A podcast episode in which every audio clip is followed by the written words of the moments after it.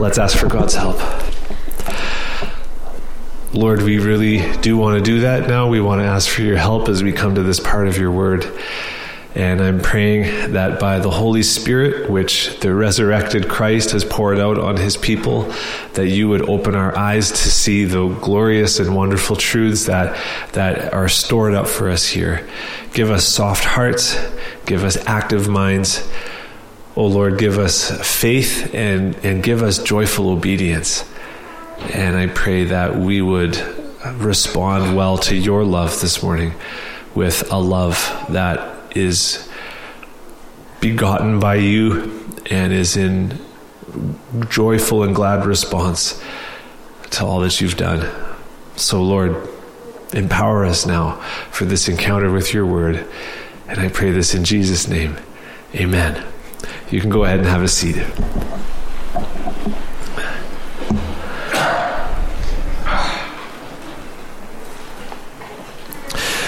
We're talking about love today. That sounds kind of like the title to a song, doesn't it?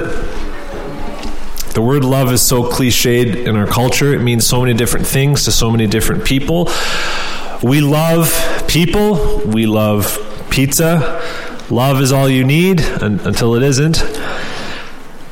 And none of that's a reason to avoid this discussion on love. In fact, all of the confusion that exists in our world around the idea of love is why we need to let God define for us what love is, what love looks like, what love must be among the people of God.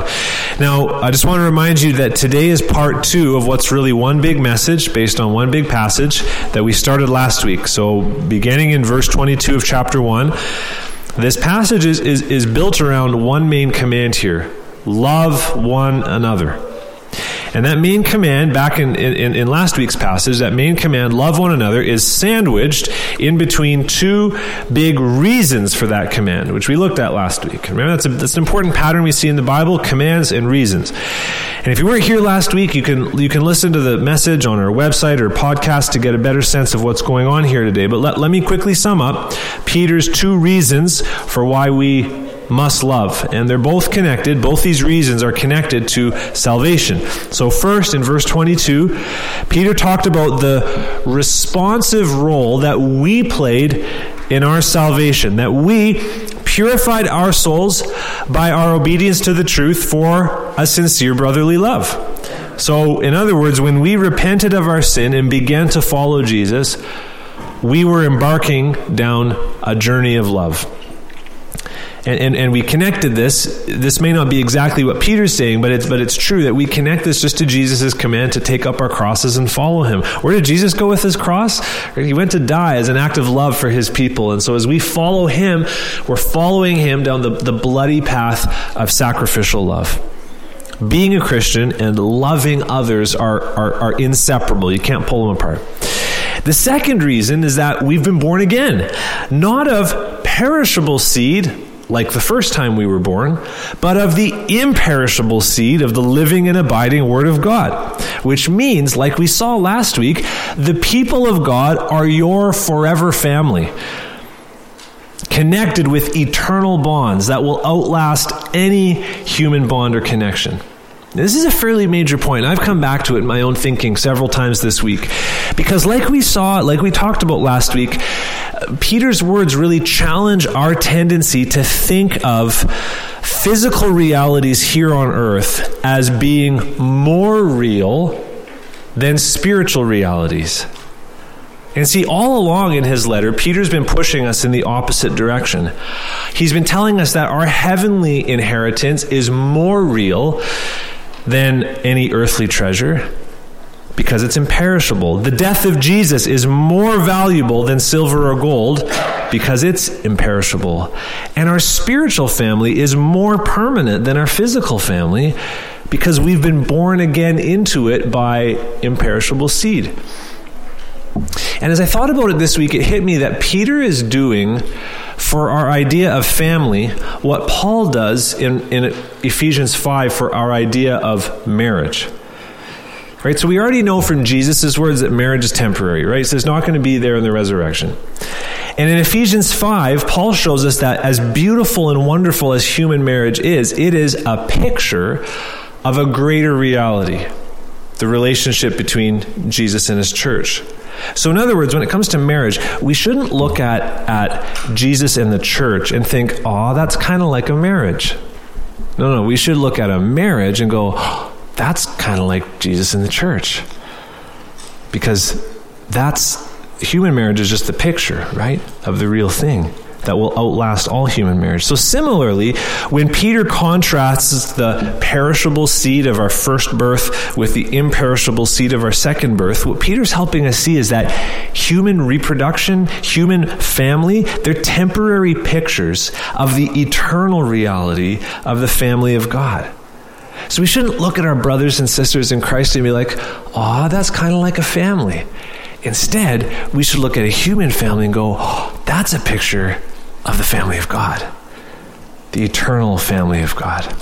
And that's Peter's point that we should love our brothers and sisters in Christ because they're no less a family than our earthly family. And in fact, they're going to outlast our earthly family by a factor of infinity. Think of the comfort that this would bring to people who are being rejected by their families for their faithfulness to Jesus. Think of the challenge this would bring to people who might be tempted to turn their backs on Jesus for the sake of keeping their families happy. Think of the encouragement this is to all of us to love each other well because we're going to spend forever together. See, that's where this truth points us. And just in case it needs to be said, I don't it shouldn't need to be said, but just in case it does, Peter is not telling us that now that we have a forever family, we can forget about our physical family. In fact, Peter's argument makes sense because we love our physical family. Think about it. If you love the people that you are bound together with by blood for a few decades, then should you not also love the people who you are bound together with the eternal Word of God for a few billion years? That's, that's kind of how his argument works. So, I hope that we don't hear Peter saying things that he's not actually saying. I hope we know that there's a very important space in between the one extreme of worshiping our families like they're everything, and on the other hand, ignoring our families like they're nothing. Those are not the only two options. There's a very important space in the middle. And, and we're going to see that in chapter 3, where Peter shows husbands and wives how the gospel actually levels up our responsibilities to each other. So that's all coming, but it's just important uh, to, to give a, it's perhaps important to give a little preview of, of some of that. One final point before we get into today's text. Let's remember with these two reasons, okay, the reason that you've purified your souls and the reason that you've been born again, these commands to love are addressed to people who have been born again. People who have responded to Jesus with repentance and faith. Now, if you're listening to this message today and you have not responded to Jesus with repentance and faith, if you have not been born again, then this sermon today is going to feel like nothing but a crushing burden. Stuff to do that is impossible to do. And if that's your experience today, if, if you receive this sermon like a crushing burden, that may be the Lord showing you that apart from Him, you can't obey him. You can't be righteous.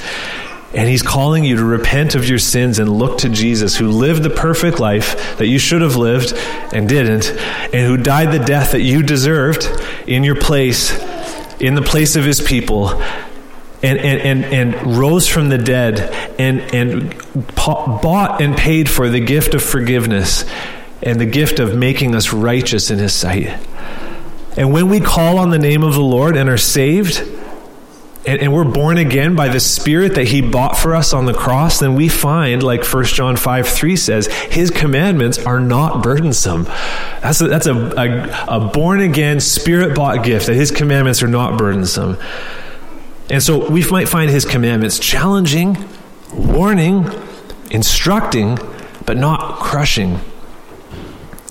And instead, we're going to find in us a, a joyful readiness to obey God. Not, not because we've got anything to prove, not because we're trying to earn His love. You know, we can't. We know we've already received it. We have a heavenly Father who is for us, like we've just been singing, and so we want to please Him. And we can, because that's what He accomplished. So, with all of that, without losing sight of any of that, if you can, everything we just said, if you can sort of keep it in your vision, let's look now at verse 22 where we discover what love looks like. We're going to pick up at the end of that first phrase in verse 22. We've already looked at the reason. Having purified your souls by your obedience to the truth. Now let's look up, pick up at, at, with those words, a sincere brotherly love. This begins to show us the character and the nature of the love that God's people must show to one another. And the first element there is that it's sincere. The word sincere, basically in the original language, means not hypocritical, unhypocritical. It's the opposite of hypocrisy. So that means that the love that God's people must show to each other is not faked.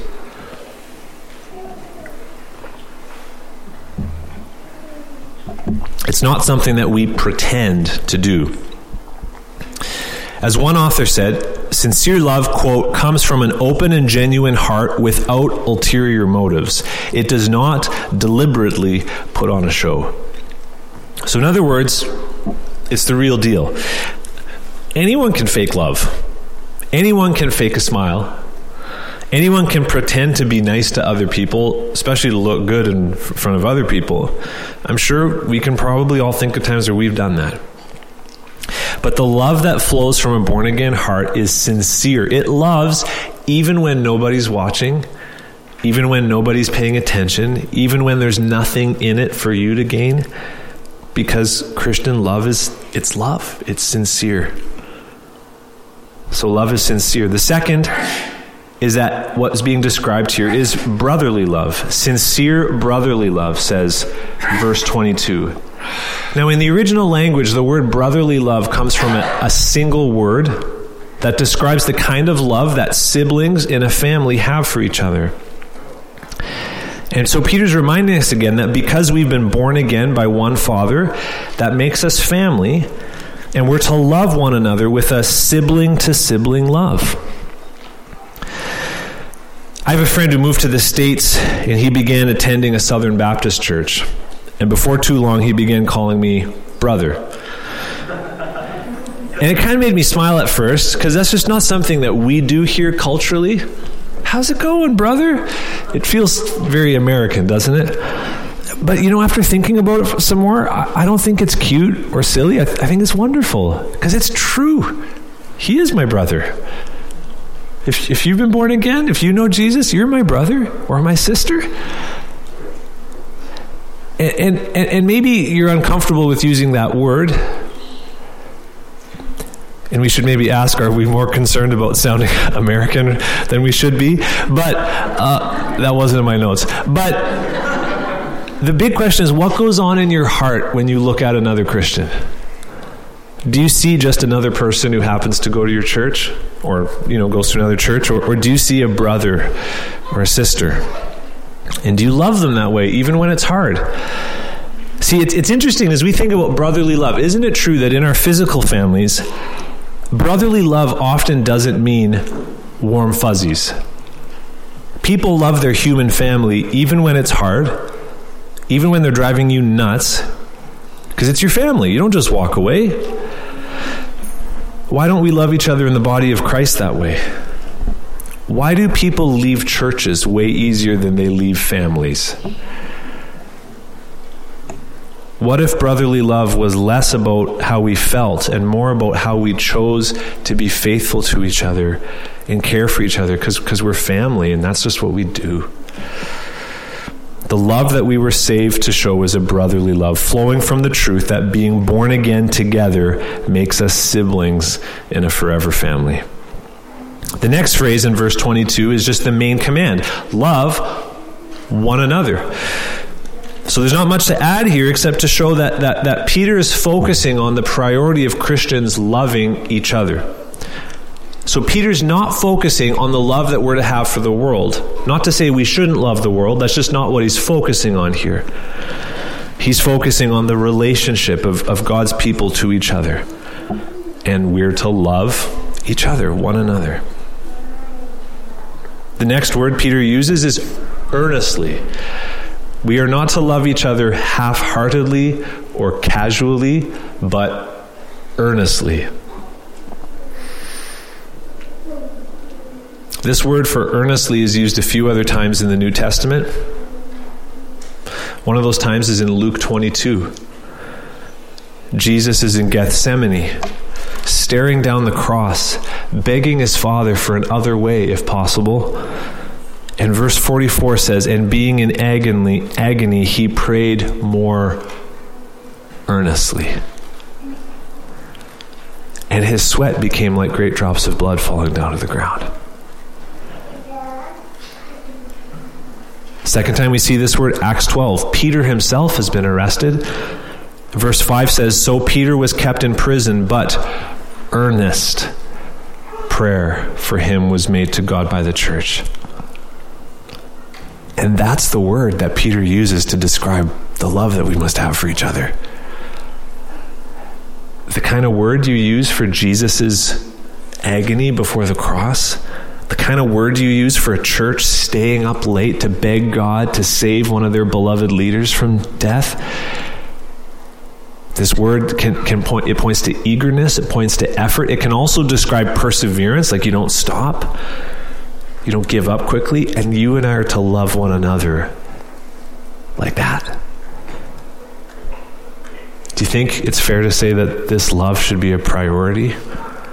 Like something we're deliberate about, something we don't just do when we have time for it, but something we make a priority, something that, that makes us tired sometimes, maybe often, something that affects our budgets, our spending.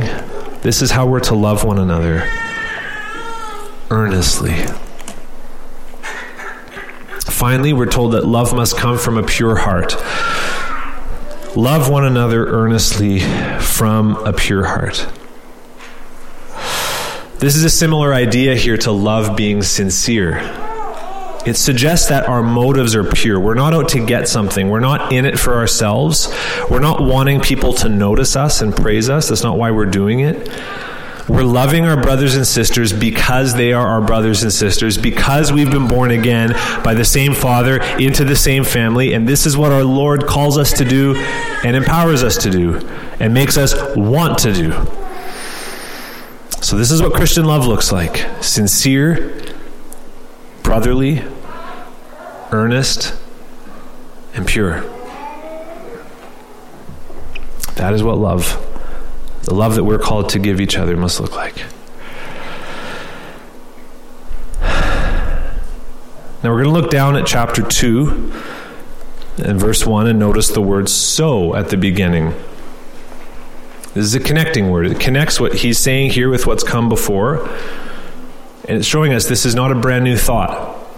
This is connected with, with what's come before. And one way to explain this connection is that is that here in chapter 2 verse 1 this is showing us what love does not look like.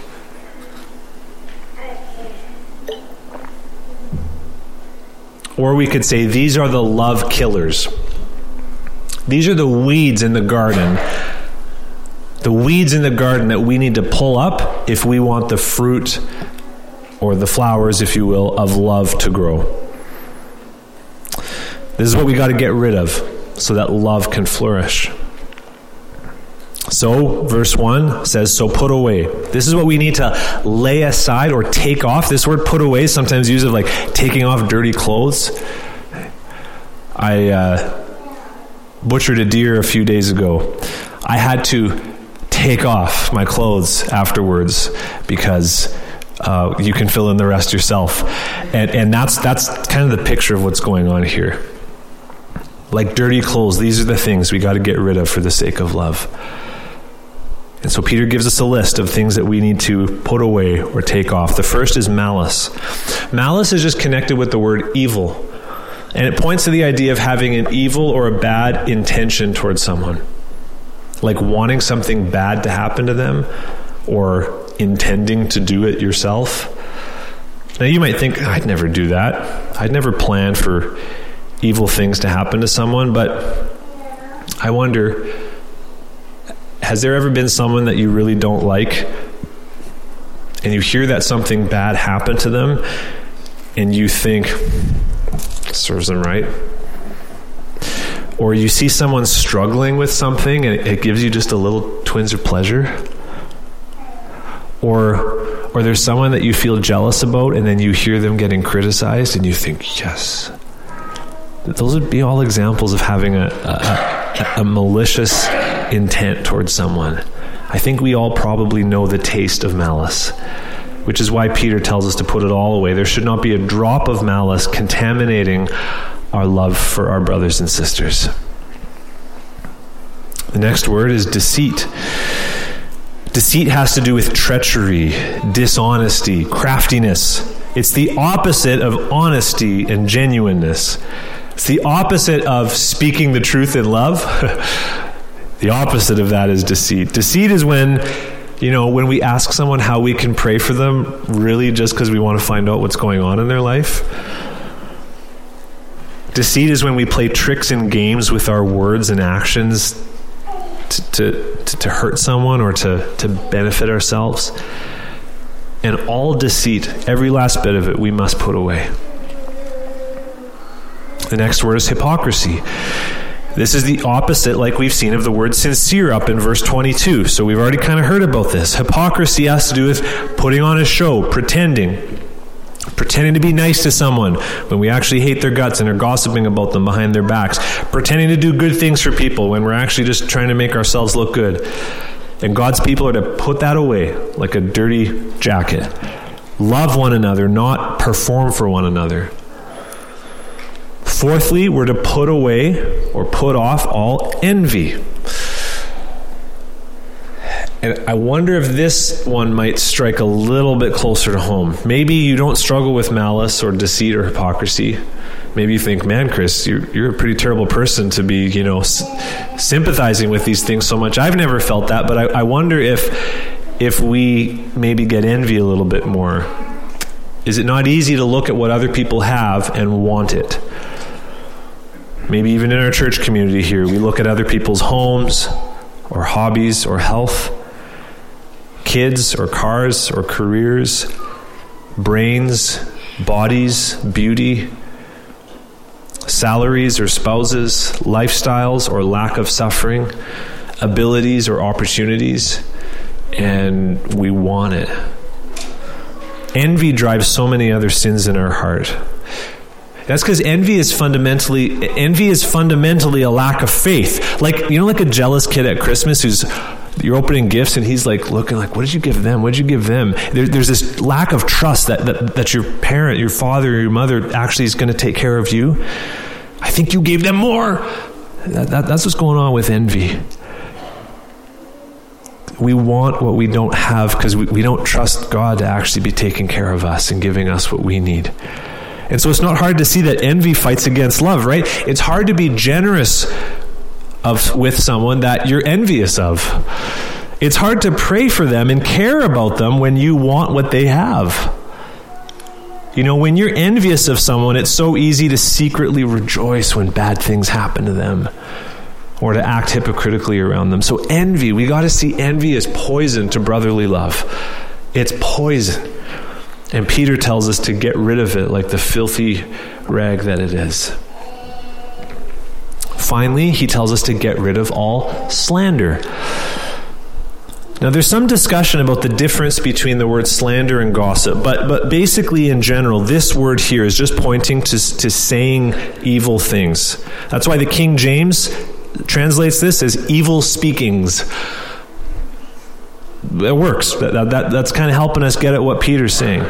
So, whether it's talking to someone in a, in a hurtful way or talking about them to someone else in a hurtful way, the idea of evil speaking, slanders, using our words to hurt, using our words in harmful ways. Slander does so much damage to the relationships between Christians, doesn't it? Slander does so much damage to churches doesn't it? I mean, we've experienced that here, and here's the sad thing I don't think it's all that unique. And it shouldn't be that way. Slander is, once again, poison to brotherly love, and Christians are called to put it away. There should be not a hint of slander among us, a hint of evil speakings among us as we walk in love with one another. And that concludes Peter's list, right? We've, he's shown us what love looks like sincere, earnest, brotherly love for one another from a pure heart. And now he's just shown us what love does not look like, or, or what's poison to love, what kills love. All the things we got to put off if we're going to love all malice, all deceit, hypocrisy, envy, all slander. Now, there's a last stop in our passage.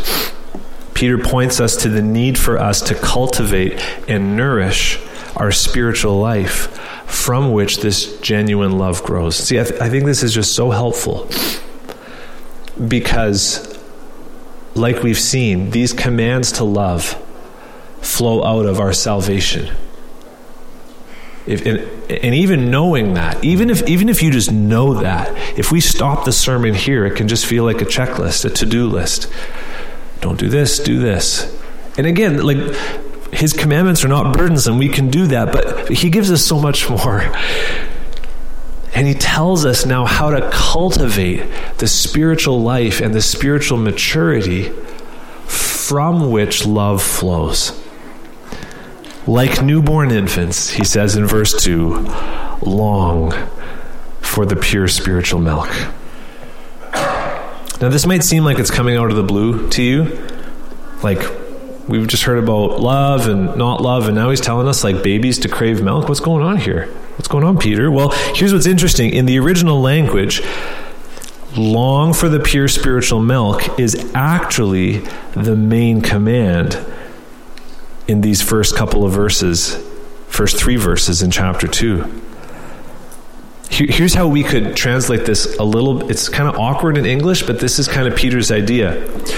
Putting away all malice, etc., putting that away like newborn infants, long for the pure spiritual milk. So, so Peter sees there's a connection here as we want to cultivate love. We want to cultivate love. We got to, on the one hand, put away the love killers, and on the other hand, we want to crave and long for the stuff that's going to nourish us as we grow up into salvation. This is how you love, is by craving the stuff that nourishes you. So there's a few important ideas here that we, we want so we can understand this. First, Peter tells us to crave milk like newborn infants. Now, what we need to get here is this is not a rebuke. There's other parts in the Bible where Christians are called babies or infants in, in, in a, a rebuking way. Like in Hebrews 6, it's like, you shouldn't be on milk you should be on meat by now right? So it's kind of it's kind of like he's saying to these christians you're like a, a grown-up with a little bottle you know just sucking on some milk. It's like you should, you should be eating steak by now. That's not the context here. The context here is that this is something good. You know the way babies crave milk? That's that's how you need to crave the stuff that makes you grow babies craving milk is a great picture of, of craving something, isn't it? When babies are hungry, they want something five minutes ago, and they'll use all of their powers to let you know that they want it until they get it. So here, let, here here's something. The next time we hear a baby get upset in our gathering here, which happens often because we got a lot of babies here, it's a good problem, it's wonderful. So the next time you hear a baby get upset, take it as a reminder to crave the things that are going to make you grow spiritually. Just the way that baby's, just be like, man, that baby's hangry. That's how I ought to be for the things that are going to make me grow spiritually. That, that's, that's the force of, of Peter's picture here. And, and so let's just make another connection here. Even though Peter is not saying you're babies and you should be grown up. There is a connection between this idea of being born again and, and being babies, right? So when you're born again, you're a baby. And, and there is a connection here that he wants us, being born again, to crave the things that are going to make us grow. So, what are the things that make us grow? Well, it's interesting What does the verse what does verse 2 say here? Long for the pure spiritual milk. What's that talking about? Well, it's very interesting here. This word that Peter uses for spiritual is only used two times in the whole New Testament. That's kind of tough because usually when we want to know what a word means, we look at how other people use it in different places in the Bible and we get a picture. It's only used twice in the Bible. The other time is in Romans 12:1, where Paul talks about offering our bodies as living sacrifices as our spiritual worship. What's interesting, we might learn more about this word as we look at how it's used by other Greek writers who weren't not the biblical authors, but secular Greek writers. And this word has to do with something that is logical, or in other words, something that lines up with reality. So this word that, that, that this translates spiritual means something that lines up with what is real. And so, without doing a whole big, massive Greek word study here that would put us all, including me, to sleep, the, the general sense here, Peter is telling us to crave that which lines up with our new life in Christ. To crave the things that cause us to grow up in maturity in Christ. Crave the things that sustain and nourish our spiritual growth. So to say spiritual milk, that's that's not a bad place. If you're a spiritual baby, crave spiritual milk. Get get hungry for the stuff that's going to make you grow. That's that's the idea here. Now, what is that? What is the stuff that's going to make you grow? Well, I think we some of us know this from a song we learned in Sunday school that if you read your Bible and pray every day, you'll grow, grow, grow and you'll grow, grow, grow, and you'll grow, grow, grow.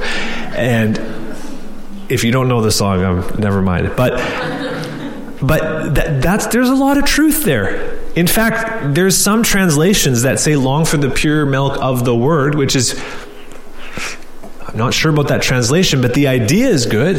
That the word of God causes us to grow. It does. And if we want to grow, if we want to grow up into salvation so that love spills out of our lives, we need to dig into the Word. But I also think we know that God's design for us to be nourished in Christ is not just us sitting off in a corner reading the Bible by ourselves. There are other God given means of nourishing our spiritual life, one of which we're doing at this very moment fellowshipping with God's people together. That's why Hebrews says, don't neglect to, to, assemble together. You need this. You need to speak the truth in love to one another. You need to encourage one another, stirring one another up to love and good works. That's something that God uses to make us grow. Prayer is something that we grow by both on our own and together with others. We could add to this list. These are all things that God has given us to nourish our growth in Christ, to feed us as we as we mature. And Peter says, all those things be hungry like a baby for them. Crave them, long for them. Because we need that nourishment to cause us to grow up into salvation, like the rest of verse 2 says and you'll remember that salvation in Peter doesn't just mean when we got saved. It's this whole process that culminates in us being resurrected with Jesus. So as we as we head in that direction, growing up into maturity, not just staying stuck in one spot, but growing in holiness, growing in love for one another. We got to be nourished. We got to crave for the stuff that nourishes us. And what will come out is love. So you can see how this command to love is so connected to our salvation. Just get the big pictures of this text. You've been saved to love, he says in verse 22. So love. Now yearn for the stuff that's going to make you grow up into salvation, because that's going to make you love more. The more mature you are in the Lord, the more loving you will be. So crave the stuff that makes you grow. The way we grow into salvation is by craving the God given nourishment that makes us grow, everything God's given us in His Word, everything God's described in His Word. Now, verse 3 finishes this thought off in a very interesting place. It says, Long for the pure spiritual milk, that by it you may grow up into salvation, if indeed you have tasted that the Lord is good. Now, this is one of those great times where Peter quotes the Old Testament. I told we, we look back in verse 10 and 12 of 10 to 12 of chapter 1 how he's I said Peter's going to teach us how to read the Old Testament. Peter here is echoing Psalm 34 8. Oh, taste and see that the Lord is good. Blessed is the man who takes refuge in him. Here's what's interesting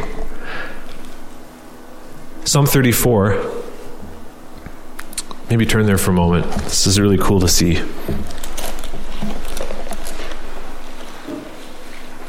Psalms, right in the middle of your Bible, 34. What's Psalm 34 start off with? Of David, when he changed his behavior before Abimelech so that he drove him out and he went away. Abimelech, Philistine ruler. Why was David there? He'd been kicked out of the land because Saul was trying to kill him. Does that sound familiar? Does that sound maybe maybe a little bit like the situation that Peter's readers might have been in? In exile, away from the land?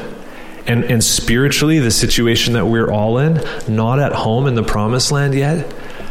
And there, in exile, in Philistia, David tastes God's salvation. David experiences the rescue of the Lord. He gets delivered from all of his fears. And so he says to the congregation, Taste and see that the Lord is good. He can save me, even far away from Jerusalem, far away from the land where I should be. Way there in, in Philistia, God can save me. Taste and see that the Lord is good. That's a, a great encouragement to exiles, isn't it?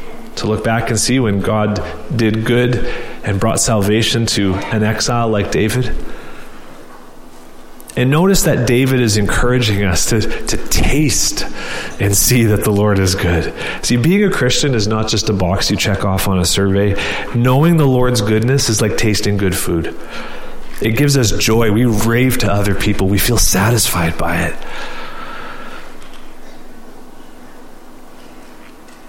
There's a whole sermon to be preached here about the joy and the responsive joy that we have when we truly know the Lord.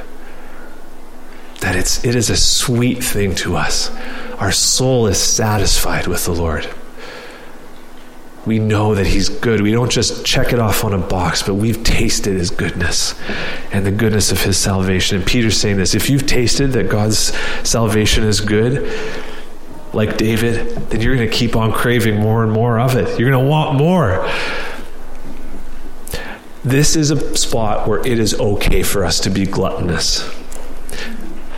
God's grace is an all you can eat buffet, and we're never going to get full. So keep going back for seconds and thirds and fourths and tenths. That, that's kind of the idea here. If you've tasted it's good, Thanksgiving dinner, and the table's always full. And, and as we do that, we grow up into salvation. The word if here is important, right? Peter's saying, if you've tasted that the Lord is good, it should make us ask the question, have I? That's not a bad question to ask. Because if we have, we're going to go, have I? Yeah, I have. If we haven't, that's going to lead us down a really helpful path of saying, do I know the Lord? Have I tasted that His goodness have I tasted his goodness? And if we have, we'll go, yeah, I have. And yeah, I want more. And I want more not just because I'm being selfish, but I want more so that that spiritual growth can spill out into love for my brothers and sisters. So, we've walked our way through this passage. We've walked our way through these verses. We've seen what they mean. We've seen how they connect together. And it's often at this point in the message that we ask a question like, What are you and I supposed to do with this? What are you and I supposed to do with the passage like this? Well, this morning that's really easy, isn't it? Just do it. These are commands given to God's children who, by faith and by the power of His Holy Spirit that Jesus bought for us on the cross, we are to obey. And I don't want I don't want to imagine that I could improve on the apostle Peter or somehow say what he said in a better way than he did. So I want to be really careful here as we go to apply this this message. Uh, there's not a lot of work here to do. Here's the word. Let's go. But perhaps I might be either brave or stupid enough to give three brief encouragements on the path of love. Three brief encouragements for you as you seek to, to put this passage into practice. Very briefly, first, let's be committed to loving one another in this way sincerely, earnestly, without malice, without envy. Let's be committed to doing this even when we don't feel like it. One of the futile ways we've inherited from our forefathers here in the West is the idea that our feelings are a reliable guide to reality. If you feel something is true, it must be true. If you feel like something's hard, oh, you must not be supposed to do it. And if we applied those ideas to love, if we only loved based on our feelings, guess how often it would happen? Well, Maybe that's telling, right? Lots of times we're not going to feel like loving people these ways. Think of the family analogy. Parents, parents of babies, do you feel like getting up with your baby in the middle of the night all the time? I mean, if you do, I, I want your secret. But I'm, I'm sure we don't. Friends, do you always want to help out your friend that's struggling again? Is it, is it always your feelings? No. But this is what love looks like. So, notice, Peter does not base his command to love on how we feel, he's based it on our salvation, which does not depend on our feelings. Don't wait for your heart to get in the right spot. Lead your heart down the path of love. That's the first encouragement. Let your actions lead your heart, not waiting the other way around. Second, don't wait for other people to love you like this before you love them. It's a game we often play, you know, like like like kids on bicycles playing chicken, you know, waiting for the other person. I mean, don't you hear this and just think like like who wouldn't want to be loved like this? Who wouldn't who in this room would not want to be loved sincerely and earnestly like a brother or sister without any malice or envy or slander? Like and yet, and yet, so often we wait for that to happen. Or it's easy, at least, for us to wait for that to happen. We wait for the other person to come to us. We wait for the other person to say sorry first. We wait for the other person to initiate. Let's just ditch that idea. Let's follow Jesus. He took the initiative. I mean, we just started celebrating Advent today. Isn't that what he did? He didn't wait for us. While we were still sinners, Christ died for us. He came when, when we were we would murder him, and he knew we would, and he loved us anyways. So let's follow Jesus and be initiative taking lovers of one another. Maybe that's a, a big lesson we got to take to heart as we remember this Christmas season, this Advent season. Jesus' love is an initiative taking love. He goes after us. Third, don't expect it to be easy. I mean, where did love land Jesus? In a manger and then on a cross, and a lot in between. And as we take up our crosses to follow Jesus down the path of sacrificial love, it's not going to be easy. Some of the sacrifice is going to be obvious. As we love each other, some of that sacrifice is going to be obvious. Some of it's going to not be obvious. Maybe you're introverted, and just coming here this morning and sticking around afterwards for a few minutes to talk to people is a major sacrifice to you, and you're going to go home exhausted. No one else sees that. The Lord does. Maybe you're extroverted and staying home by yourself to make a meal for someone is what's challenging for you because you thrive out where the party is. And none of that's bad. I forget exactly where I first heard it, but it's a powerful idea that hard does not equal bad Feel the roughness of the cross on your shoulder and keep asking the Holy Spirit to empower your sacrificial love, knowing that there's a resurrection on the side of every death.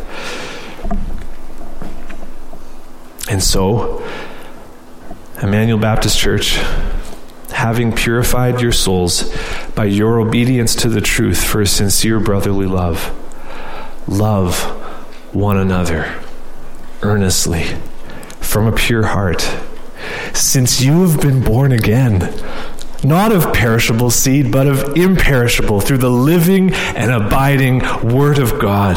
For all flesh is like grass, and all its glory like the flower of grass. The grass withers and the flower falls, but the Word of the Lord remains forever. And this Word is the good news that was preached to you.